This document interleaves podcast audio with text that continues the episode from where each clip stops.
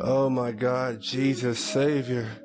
Lord, you deserve all the praise. God, you deserve all the honor. God, your name should be hallowed in all the earth. God, that is our desire to see your name hallowed in all the earth. Lord Jesus, you deserve it. You deserve it. It is you who left glory to take on human flesh and take on my sin, my wrath. God, you deserve it. It is you, God, who have given us life. God, you deserve all the praise. Oh Lord, for your love and kindness, for your majesty, for your knowledge, for your wisdom, God, you deserve all the praise, all the honor. Oh, Jesus, you deserve it. Father, you deserve it. Worthy is the name of God. Worthy is the name of God. Oh, Lord God, reveal yourself in your scripture. Let us see the glory of your coming kingdom. You deserve all the praise. You deserve it. The worship that you receive right now in heaven. You deserve it. Worthy is your name, O Lord. Oh God, reveal your truth. Change the way that we pray. Change our mindset and our approach to prayer. Jesus, lead us. Oh Lord, disciple us. Jesus, lead us to praying pleasing to your will, your way. Oh God, that our hearts and our motive is directed towards your kingdom first. Reveal to your scripture, Jesus. Sovereign God, it is you we approach. Amen. Amen. I believe as you understand a little bit later why we did that song, You Deserve It. So we're going to continue our study on prayer. We're going to continue our study on prayer, on the model prayer. We're going through Matthew, uh, the Sermon on the Mount. We've been here for a little while. Last week we looked at verse 9, hallowed be your name. We discussed what it means to put God first putting God first. We looked at it starts with putting Him first in our desires, meaning the things that we desire, the things that we pray about. There are things concerning God.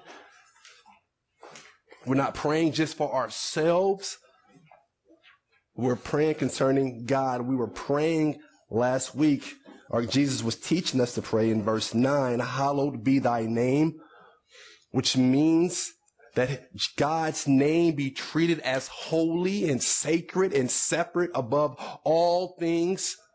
And that is our desire. Jesus is teaching that should be the desire of our hearts, that your God is treated as holy and sacred. That should be the desire of our hearts firstly.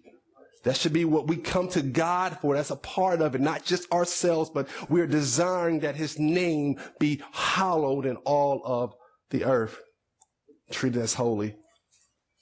Today we're going to look at verse uh, 10, the A portion, if you will. I know we're taking this slowly, but your kingdom come. We're just going to look at your kingdom come in the prayer. And so in this next petition, because remember, these are petitions, these are requests. Yes. Oh, uh, I'm sorry, Matthew chapter 6, the model prayer, verses 10, verse 10. So again, these are petitions that Jesus is showing us. These are requests that he's teaching us to pray. And today petition number two, your kingdom come. Before we come to this text, we're gonna, we're gonna come at it from a different angle. We're gonna let first Peter one verses one through two prepare our hearts to meet God in this text. And the reason I say that is because oftentimes when I'm preparing to teach on a subject, I have to prepare, God prepares my heart to meet him there. And he may t- take me to a scripture that has nothing to do at all with the subject matter that I'm going to be teaching on, but he is preparing my heart. Remember, as the high priest goes in into the holy of holies, remember he prepares himself to go and meet God. And so God will often prepare me to meet him through another scripture. And so I just want to take you there through this process, uh, with me as we prepare our hearts to meet God in this scripture of your kingdom come. So if you can turn to first Peter chapter 1, verse 1 through 2. It's just a, a primer. Title, Fernando's Your Kingdom Come. I know. I said, Your Kingdom Come. For the title, mm. I know you. Fernando's big on titles. So, First Peter, verses 1 through 2. We're just going to read that and prepare our hearts to meet God in our main text. So this is Peter. It says, Peter, an apostle of Jesus Christ, to those who are resident, who reside as aliens scattered throughout Pontus, Galatia, Cappadocia, Asia, and Bithynia, who are chosen, this is our key word, who are chosen, how are they chosen? According to the foreknowledge of God the Father, how? By the sanctifying work of the Spirit to obey Jesus Christ and be sprinkled with his blood. May peace, may grace and peace be yours in the fullest. So what Peter starts off telling these believers, he says that you are chosen according to the foreknowledge of God. You are the elect. God foreknew this. So he's telling the believers, you are chosen. You who are aliens scattered throughout all the places, you are chosen according to the foreknowledge of God. And then he tells him that, um, that the Holy Spirit has sanctified you, meaning has set you apart. And what we must understand when it says sanctifying work of the Holy Spirit is that in the Old Testament, when they were going to erect the temple, and remember when they would put in all of the items in there, the, the, the altar and the showbread and the lamp, they would anoint those things. They would consecrate those things. And there, they were thereby separating those things, consecrating them for the purposes of God, to be used for God's purposes specifically and only. And so Peter is saying that is what the Holy Spirit is, did with you. The Holy Spirit has sanctified you. He has set you apart for the purposes of God. You have been sanctified by the Spirit. So God has chose you, known you, and he says he has brought the Spirit to set you apart. And then he gives the ultimate objective in this work. He says the sanctifying work of the Spirit to obey Jesus Christ and to be sprinkled with his blood. He has foreknown you. The Holy Spirit has set you apart so that you will obey Jesus Messiah and be sprinkled, cleansed with his blood, cleansed from your filth, cleansed from your sin, and then he says, may grace and peace be yours in the fullest measure. So think on that. You have been set apart to obey Jesus Christ. And now in our main text, this same person, Jesus, is now instructing us to pray, to desire for God's kingdom to come on earth. The same Jesus that God has set you apart to obey is now in our main text.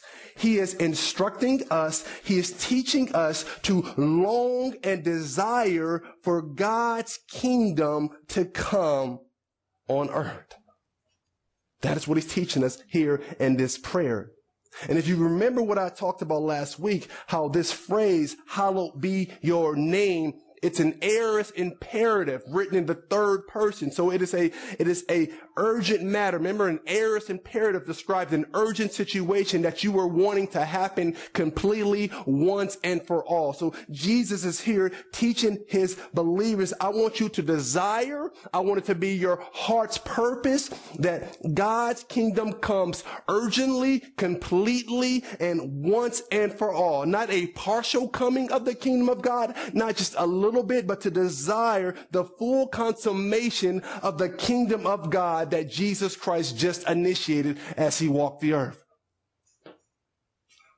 Kingdom that Jesus Christ initiates when he walks the earth. He's now telling believers, I want you to desire for the fullness of this thing to come about the fullness of your kingdom on heaven, um, in heaven as in earth. That is going to be your heart's desire. A disciple of me, this should be their desire of their heart.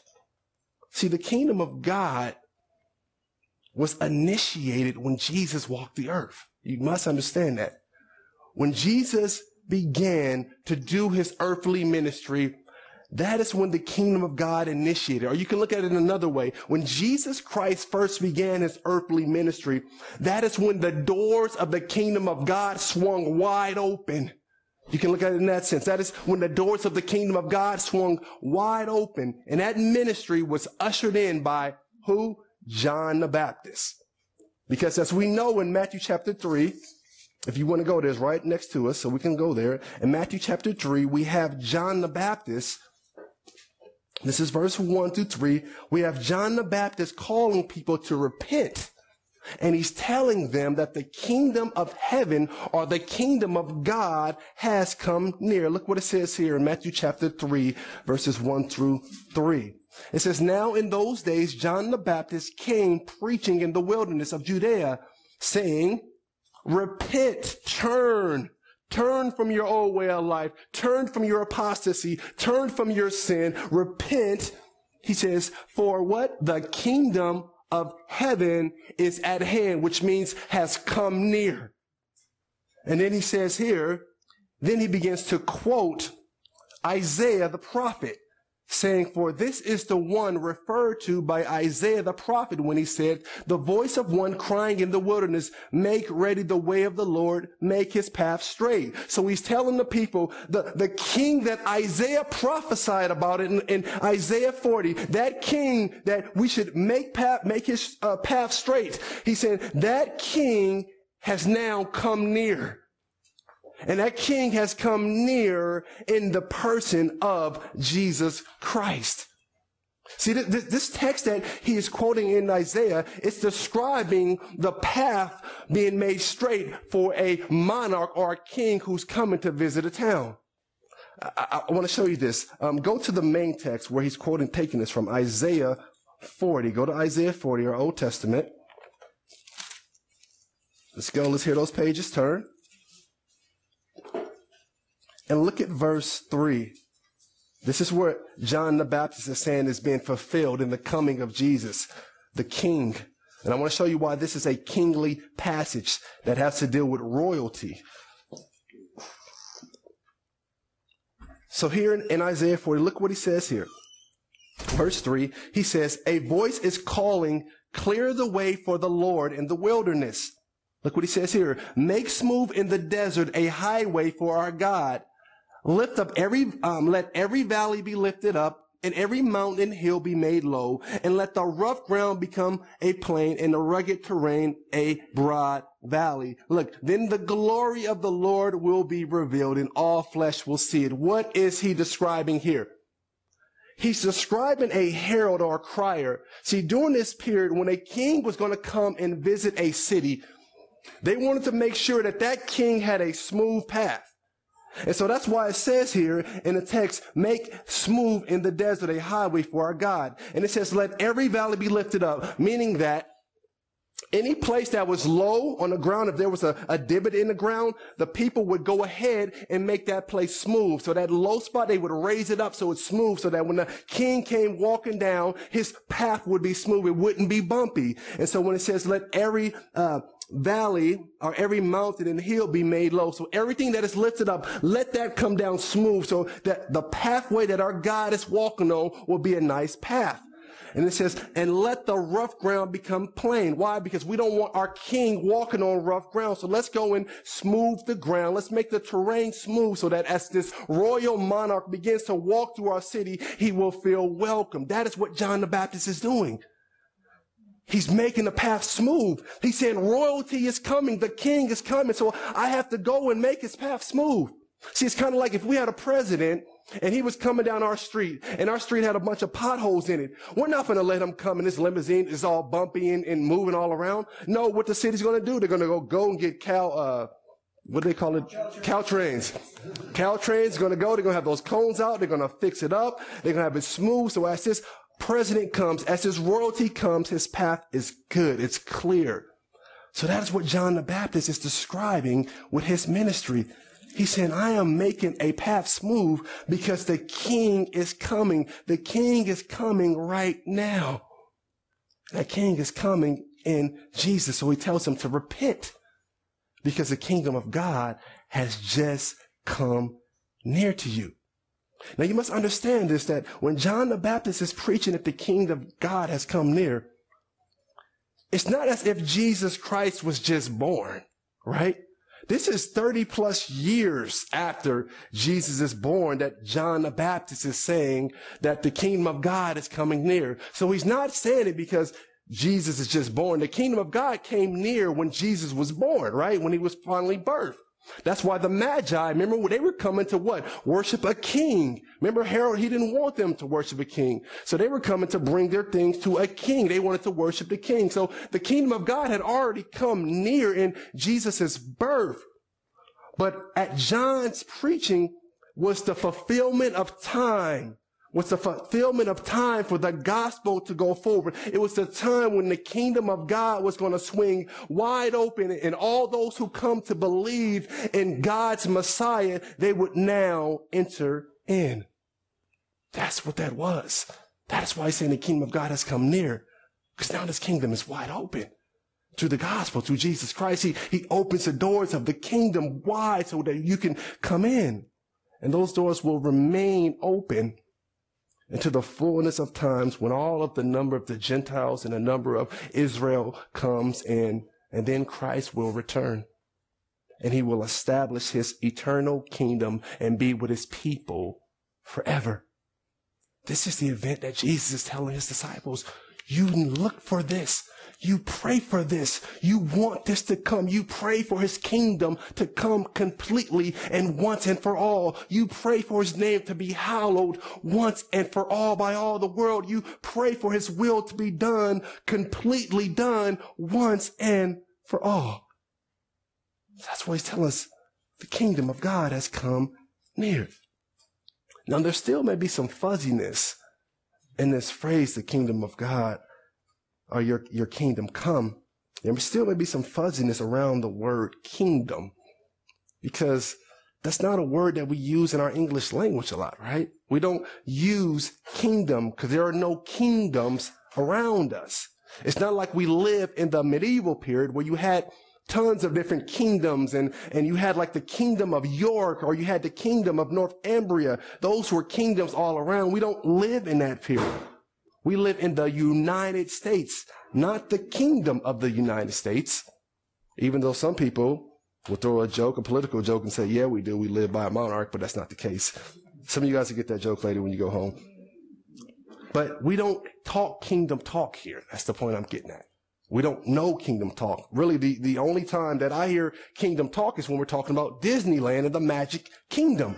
We don't use kingdom language very often.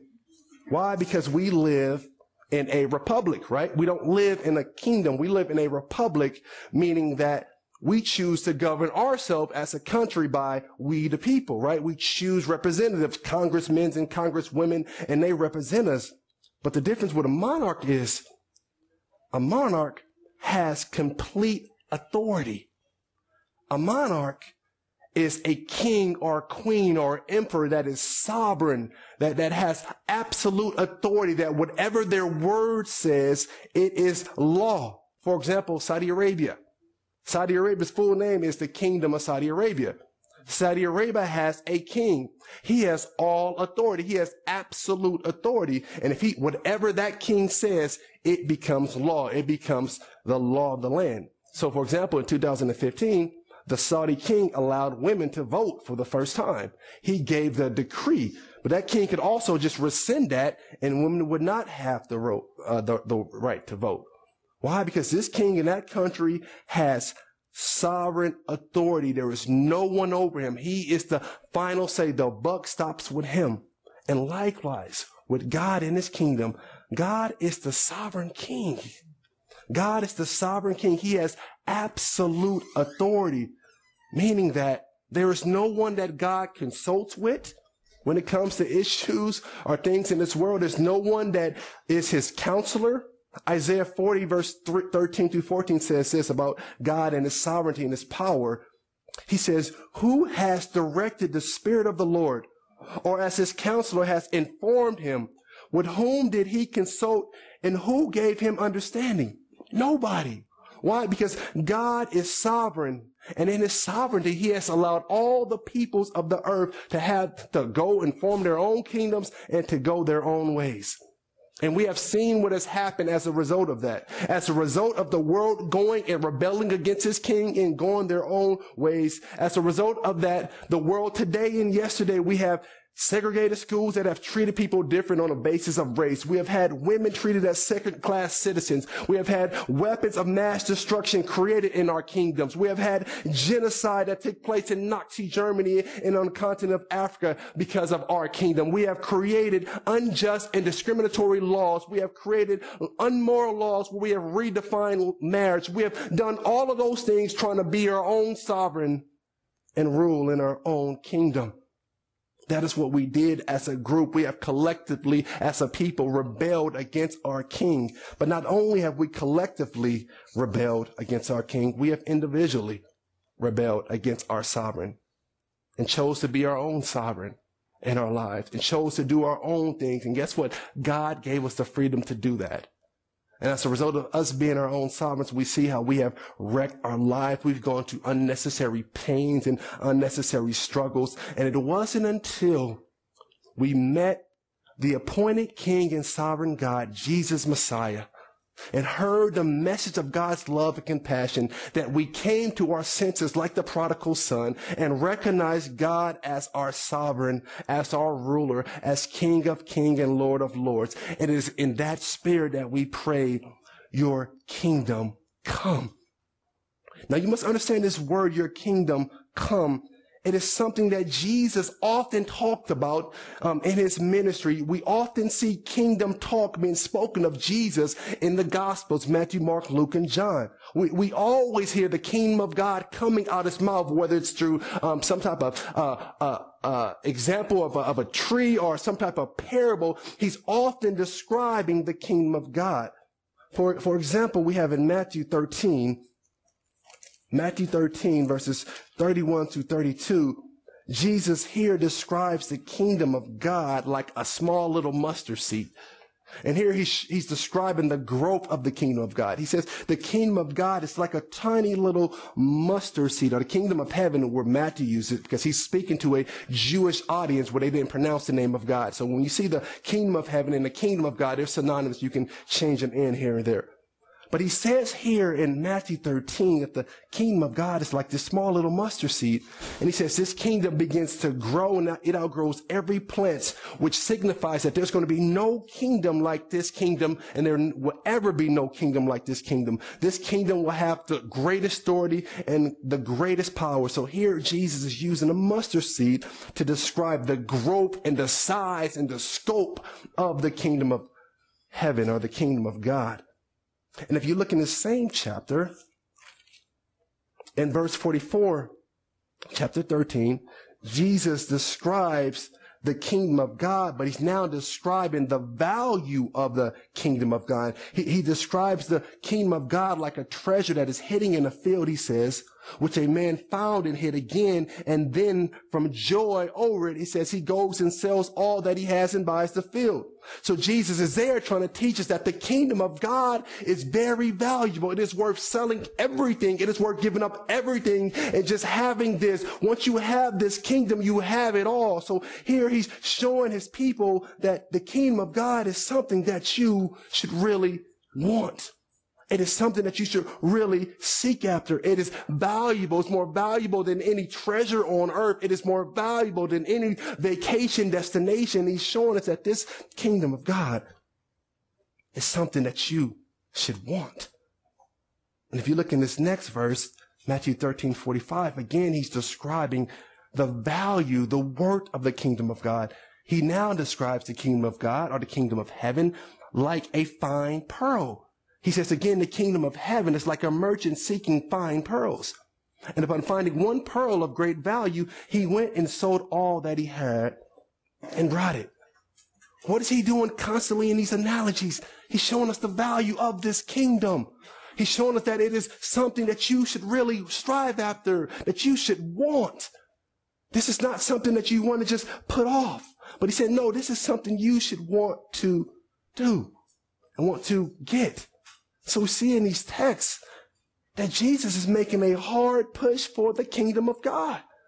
He doesn't want us to miss it. He doesn't want us to think about other things. He, he's showing us the value and, the, and how marvelous and glory the kingdom of God is. So why would we not want to pray thy kingdom come? If Jesus is constantly trying to show us the value of it, if he's constantly trying to show us this is something that we should want, why would we not want to pray, Thy kingdom come?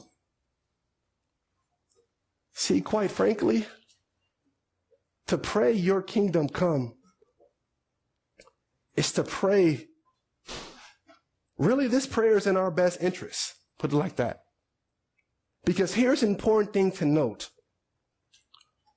While it is in our best interest to petition for God's to kingdom to come, like I said, it is in our best interest that we pray for this kingdom to come because it is something glorious. It is something that's going to benefit us. The kingdom of God is this glorious thing. And so it is something that is in our best interest to pray for. But what we must also understand is that our motive solely can't be self. That is not why we want to pray for the kingdom of God. We can't pray for the kingdom of God because we want to see just sin eradicated. We want to see the world be this glorious place where we're all walking hand in hand. That cannot be the sole motive. See, if God right now came and eradicated crime all from the world, if he just eradicated all murder, all rape, all racism, all greed, guess what? That would be great for our communities right? We wouldn't have to lock the door at night. That would be great for us. But guess what?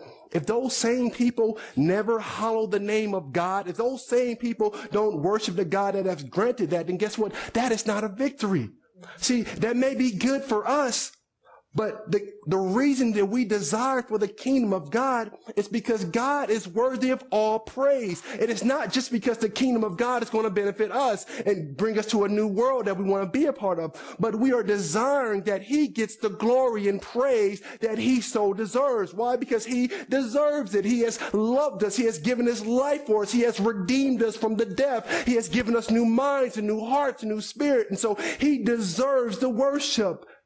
He deserves the worship of heaven where they cry out, holy, holy, holy, day and night. Holy, holy, holy is the Lord God Almighty. He deserves that type of worship and he is not getting that type of worship in the world. And so that should be the main motivator of us wanting his kingdom to come on this earth, not just to eradicate sin so that he may, but that he may get the glory that he deserves, that he may get the praise that he is getting right now from the heavenly hosts that he may get the praise that he's getting right now from David and Abraham, that he may get the praise that he's getting right now for the martyrs who were killed for their faith and they're at the altar saying, God, how long, how long? See, that he may get all the praise.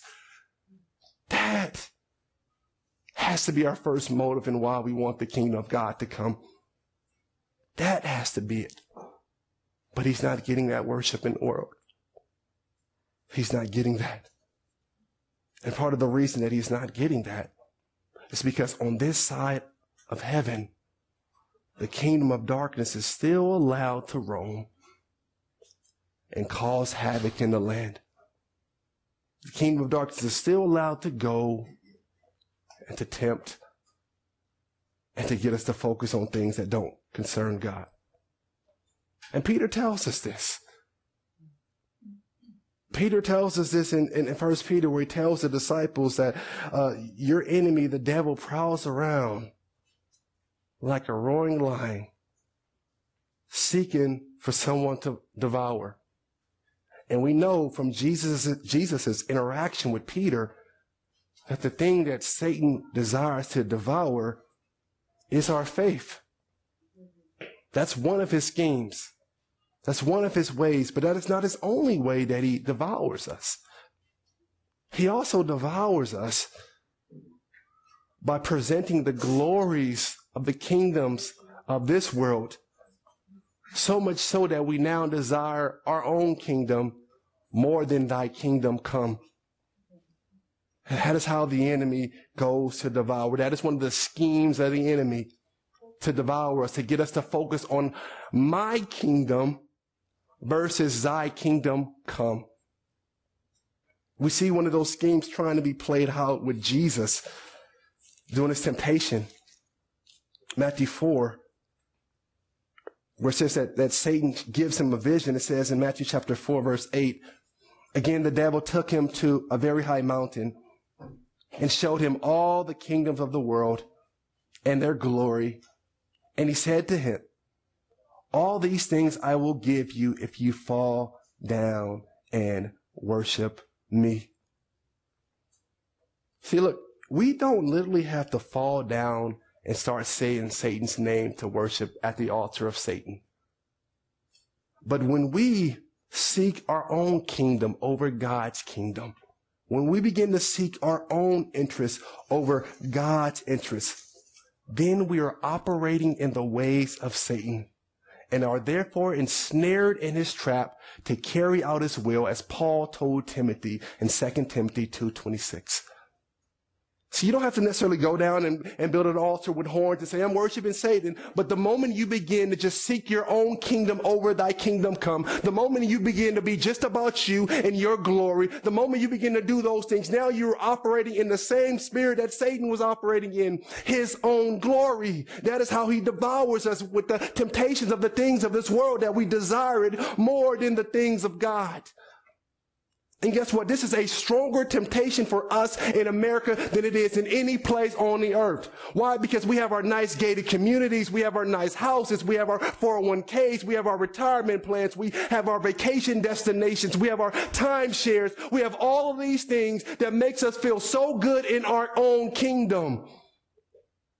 See, it is the people as D.A. Carson would say, it's those in those people in those third world countries, those people that are suffering persecution, they're the ones crying out, thy kingdom come. But in America with our comfort, it is, it is not easy to cry out that because we're so comfortable where we are, where we're not saying, no, we don't want your kingdom to come. Can you just hold off a little bit, God? Cause I, I got this retirement plan comes on. Can you just hold up five more years, God? I retire and I get my money and I can do what I want to do. God, can you just hold off because I got these things that I want to accomplish here on this earth. See, we want our kingdom more than we want his kingdom. And that is a temptation that is strong here in America. Very strong here. I think about my ancestors, the slaves here, how many of the Negro spirituals many of the songs dealt with just going to heaven so that they can get shoes because they didn't have shoes on their feet. They were desiring the kingdom come because it was so miserable and bad down here. See, they had a pure desire. They wanted to go away because they seen the mess. But us here, we got it so good. And so praying thy kingdom come is really a challenge for us. It's really a challenge for us. We got it so well.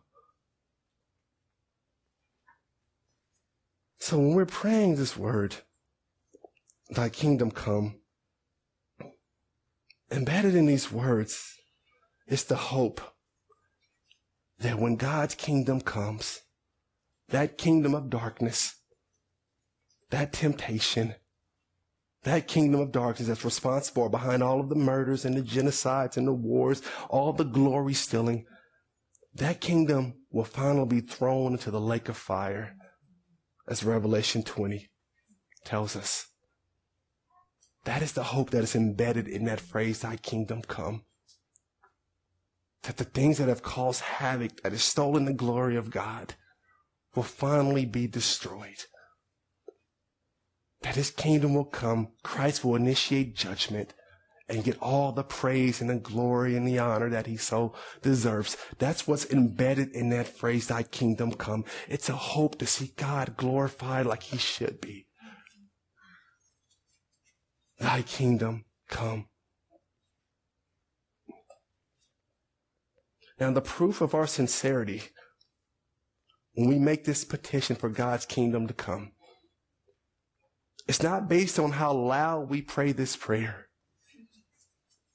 It's not based on how often we make this petition, but it is based on our willingness to identify and abide by the laws of the kingdom on this side of heaven. See, we can't pray thy kingdom come in all sincerity and not have his kingdom have, to have already come in our own lives. We can't want and hope that his kingdom comes in all the earth where his rule and authority has not come in our own hearts and our own lives. See, it has to come there first. If I want him to reign over all the, all the earth, then first I must ask him to reign in my heart. And I must abide by his laws, his rules, what he says, what he has commanded in the scriptures. See, I can't, I can't pray this and not keep his commandments, which is his law. See, I show that I'm a citizen of the kingdom of heaven presently and that I keep the laws of the kingdom of heaven. I keep the decrees of Christ. I honor my Lord. If we do that, then we show that we are true citizens of the kingdom of heaven and are looking for this kingdom. But if we're just talking and not allowing his rule and authority to reach our hearts, to come in and have sovereignty over us, then we're just speaking words. So on this earth, if we're saying we are children of God, children of the kingdom, then we ought to be peacemakers as the Beatitude shows us. Why? Because Christ is reigning in our heart and we are abiding by the ways of the kingdom. If we are children of God truly, then we should be quick to res- reconcile those people who have offended against us. Why? Because Christ reigns in our hearts and the kingdom of God demands it. We should be quick to purify our hearts from lust. Why? Because Christ reigns in our hearts and the kingdom of God demands it. We should be quick to turn the other cheek. Why? Because Christ reigns in our heart and the kingdom of God demands it. We should love and pray for our enemies. Why? Because Christ reigns in our heart and the kingdom of God demands it. See, has his kingdom come, see this, this word, thy kingdom come, it is a prayer that has feet. It's not a prayer that we just speak, but it's a prayer that we actually live as we follow our Lord and Savior in keeping His commandments. Everything that we have gone over so far on the Sermon of the Mount, those are the decrees, the ethics, the call of the kingdom of God. And if we want His rule and authority to come upon this earth, then it must first happen in us and must first be demonstrated in us in our obedience to this sovereign king, this sovereign ruler. Now I want to stop here and I want to briefly do something. I know we got children daycare over there. So we're going to do this for literally about five or six minutes.